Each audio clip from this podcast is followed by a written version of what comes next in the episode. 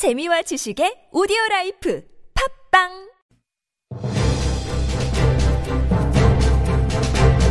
살아있는 비평의 광장 TBS 아고라 안녕하세요. TBS 아고라 송현주입니다. 사법농단에 연루된 임성근 부장판사에 대한 탄핵소추안이 국회에서 가결됐습니다. 헌정사상 최초 사례입니다. 미디어 광장에서는 언론 보도를 통해 제기된 다양한 논점들, 향후 전망에 대해 이야기 나눠보겠습니다. 북한 원자력 발전소 추진 여부에 대한 논란이 사그라들지 않고 있습니다. 이 사안에 대한 우리 언론과 TBS의 보도와 해설은 어땠는지, 또 과거에는 어떠했었는지 TBS의 창에서 살펴보겠습니다. TBS 아고라 지금 시작하겠습니다.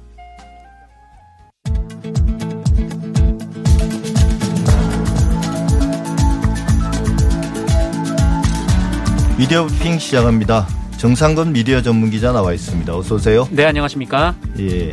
파이낸셜 뉴스가 매일 아침 기자들에게 트래픽 리포트를 보낸다는데요. 이게 뭔가요? 네, 그러니까 트래픽 리포트, 그러니까 어제 어느 언론의 기사가 얼마나 많은 사람들이 봤냐라는 걸 담은 보고서입니다. 예.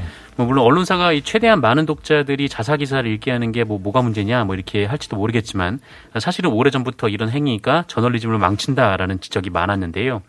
그러니까 이게 기사 내용이 얼마나 성실한가, 또 기사에서 놓친 부분은 없는가, 뭐 기사의 완결성을 갖추었는가 이에 대해서 회사가 기자들한테 피드백을 주는 게 아니라 어, 그냥 독자들이 얼마나 많이 받는가에 대한 피드백만 주어지면 예. 뭐 당연히 기자들 입장에서는 뭐 트래픽이나 클릭 수를 높이기 위해서 뭐 품질이 나빠도 더 많은 기사 그리고 더 자극적이고 선정적인 기사를 쓰고 제목을 달 것으로 네 이렇게 좀 비판을 많이 받았었습니다. 예. 그러니까 이런 제목의 이런 기사가 가장 많이 클릭됐다. 네네. 그러니까 당신도 이런 기사를 한번 써보려고 노력해라 이런 메시지겠죠. 그런 의미죠. 예.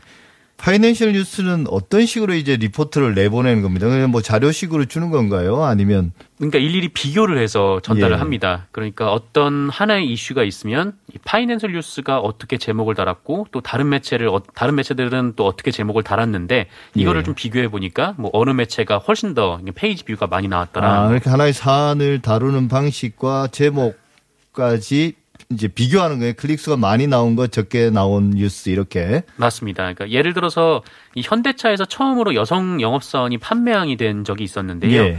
이 파이낸셜 뉴스는 어, 그냥 이제 현대차 첫 여성 판매왕 나왔다 이 제목을 이렇게 달았거든요. 평범하네요, 제목이. 네.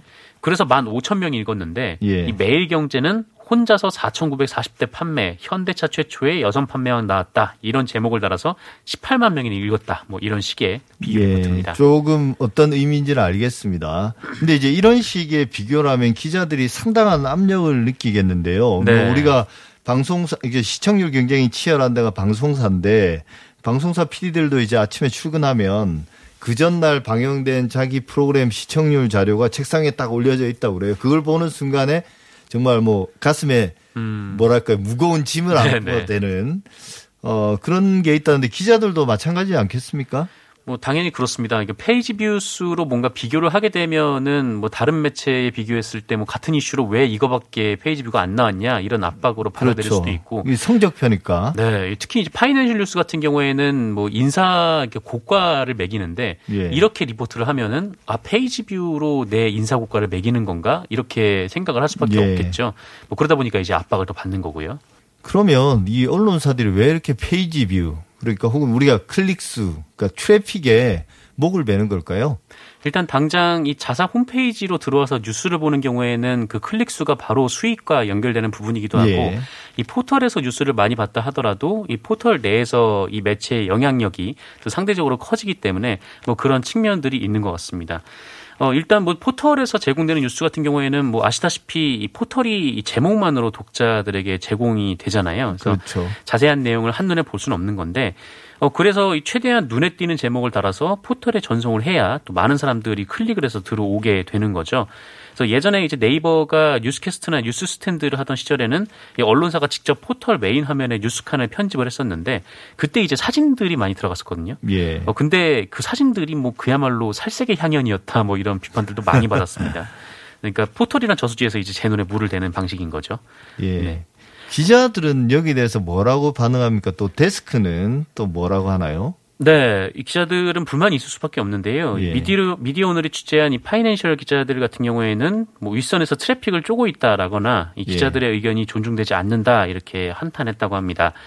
어 그리고 이에 대해서 이 김용민 파이낸셜 뉴스 편집국장도 미디어 오늘이 취재를 했는데 어, 김용민 국장은 우리 회사뿐 아니라 다른 회사도 온라인 기사 중요도가 높아진 게 사실이다라면서 어, 특별히 우리만 하는 건 아닌 것 같다 이렇게 예. 답을 했다고 합니다. 그러니까 그런 리포트를 기자들에게 배포하는지는 모르겠으나 뭐 거의 모든 언론사들이 이제 뭐 online first 혹은 digital first라고 강조하면서 포털에서의 뉴스 노출을 대단히 중요하게 기자들에게 이제 강조하고 있는 건 맞죠, 사실은. 네, 뭐 페이지 뷰 수를 뭐 기자들에게 압박하는 일이 뭐 비일비재하기도 하고 뭐 예. 실제로 그 20대들을 이 페이지 뷰 수를 늘리기 위해서 이른바 뭐 비정규직으로 뽑아서 이들에게 이제 온라인 뉴스 팀이라는 이름으로 계속해서 페이지 뷰를 늘리는 좀 그런 기사를 쓰기도 하죠. 예. 어 그리고 뭐 최근에는 이제 SNS로 유통하는 뭐 그런 기반의 언론사들이 몇 개 생기지 않았었습니까? 예. 근데 그 언론사들 같은 경우에는 아예 그 회사 중앙에 이 페이지 뷰 수, 그러니까 실시간 페이지 뷰를 모니터를 띄워놓고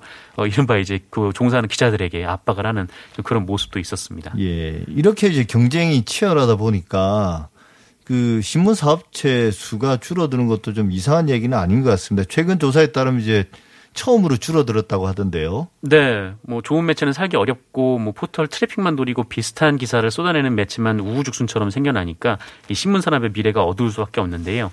예, 한국언론진흥재단이 매년 발간하는 그 2020 신문산업 실태조사 결과가 나왔는데 어, 이에 따르면 2019년 말 기준으로 이 발행이 확인되는 신문사 업체 수는 어, 전년 대비 3.1% 감소했습니다. 어, 지난 10년간 변동을 살펴보면 이 종이신문과 인터넷신문 모두에서 사업체의 수가 줄어든 것은 이번 조사가 처음이었다라고 하고요. 예. 이 신문산업 종사자 수 역시 2019년 말 기준으로 그 전년도 대비 2.2% 감소했다라고 합니다. 예. 기억하시는 분들이 있을지 모르겠지만 구 이재학 PD가 사망한 지 일주기가 됐습니다. 1년 동안 좀 많은 일이 있었나요? 네, 뭐 많은 일이 있었고 하지만 달라지지 않는 현실은 계속 이어졌는데요. 예. 어, 지난해 2월 4일이었죠. 이 청주 방송에서 10여 년을 넘게 일해왔던 이재학 PD가 사망을 했습니다. 2004년부터 이 방송국에서 AD, PD 이렇게 일을 해왔었는데 2018년 4월에 관리자한테 이 프리랜서의 처우를 개선해 달라라고 요구를 하자 곧바로 해고가 됐습니다. 예. 어, 이재학 PD가 근로자 지위 확인 소송을 냈고 1심에서 패소를 했는데요. 그 뒤에 이 불과 2주 만에 극단적인 선택을 네, 했었습니다. 어, 그런데 당시 청주방송의 이두영 회장이 전 직원을 모아놓고 조회를 하면서 그 임직원들에게 책임을 떠넘기고 또 고인의 사건 해결에 도움을 주지 말 것 그리고 도움을 준 사람은 색출하고 처단하겠다라는 협박성 발언까지 해서 많은 비난을 받았는데요. 어, 이후 지난해 3월에서 6월간 조사를 진행한 이 청주방송 고 이재학 PD 사건 진상조사위원회는 이 노동자성 그리고 부당해고 및 회사의 조직적 소송 방해 괴롭힘을 실제로 확인을 한 바가 있습니다. 예. 그렇지만 이제 말씀하신 것처럼 많은 일이 있었지만 크게 바뀐 건 없다. 그래서 방송사의 비정규직 문제는 여전히 다른 부분에 비해서 오히려 좀 늦게 가는 것 같은데요. 네, 뭐 여전히 수많은 방송사들이 비정규직 노동자를 정규직 노동자 자리에 대체를 해서 쓰고 있고요. 이 청주 방송이 문제가 됐었는데 여기도 여전히 이 수십 명의 프리랜서 노동자들이 일을 하고 있고 또 그들이 2년마다 계속 교체가 되고 있습니다. 예. 왜냐하면 2년 이상 쓸 수가 없거든요. 그러니까 한마디로 이제 부속품처럼 다뤄지는 건데요. 이 해고될 때는 자기가 자기가 왜 해고되는지도 모른 채 뭐 그냥 계약 해지란 이름으로 떠나야 하는 상황이고 어 그래놓고 이 비용을 이유로 저임금으로 이들을 사용하고 있는 것이 현실입니다. 어, 그런데 뭐 언론사 정규직들은 사실 이 비정규직 문제에 관심이 많이 없는데요. 뭐 많은 기자들이 그 우리 사회 비정규직 문제를 고발을 하면서도 이 정규직 노동조합은 자사내의 비정규직이 얼마나 되는지 이 실태 파악도 안 돼 있다. 좀 이런 비판도 어, 나오고 있습니다. 그래서 얼마 전에 고 이재학 PD 일주기를 추모하면서 토론회가 열렸었는데 이 당시 많은 사람들의 질문이 언론 노조를 향했었어요. 뭐 비정규직과 어떻게 연대를 할 것이냐, 어, 비정규직 문제에 대해서 잘 알고 있느냐, 뭐 이런 질문들이 쏟아졌는데 어, 이런 점은 정말 뼈 아프게 받아들여야 하는 대목인 것 같습니다. 예. 그게 이제 뭐 KBS 최근에 KBS 수신료 인상과 관련된 논란 속에서 연봉이 1억 넘는 사람이 이제 뭐 몇 퍼센트다 이런 이야기 있었고 거기에 대해서 이제 비판 여론이 일자 KBS 직원이 그러면 열심히 해서 KBS 사원이 되라. 뭐 이런 이야기를 해서 또, 또 비난을 받았죠. 네. 뭐 이런 나쁜 일들만 있는 건 아닌데 어쨌든 지난해 한국 기자상 대상으로 엠번방 보도가 뽑혔다고 하네요. 네, 한국 기자협회가 주관하는 한국 기자상 대상에 그 한겨레 신문과 국민일보의 엠번방 사건과 그 후 보도가 공동으로 선정됐습니다.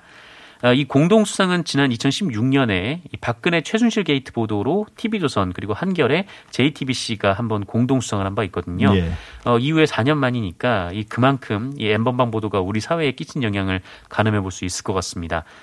어, 그리고 이를 집요하게 추적 보도했던 한겨레 그리고 국민일보를 칭찬하지 않을 수 없는데 어, 그래도 하나 좀 더 덧붙여야 할 것이 있어 보여요. 그러니까 바로 대학생 기자 두명 어, 기자단 예. 불꽃인데요. 어, 이분들은 2019년 9월에 탐사보도 공모전에 낸 기사가 바로 이제 텔레그램 엠번방을 세상에 드러낸 첫 보도였습니다. 어, 이들은 이제 왓치맨이 관리하던 텔레그램 대화방을 접하고 직접 안으로 들어가서 증거를 수집하면서 이 충격적인 사실들을 폭로했는데요. 어, 이분들도 함께 대상을 줬으면 어땠을까? 네, 그런 생각도 한편 예, 들었습니다. 뭐 그분들이 좋은 언론인으로 성장하고 있으리라. 믿습니다. 미디어 브리핑 오늘 여기까지 하겠습니다. 정상극 기자였습니다. 수고하셨습니다. 고맙습니다.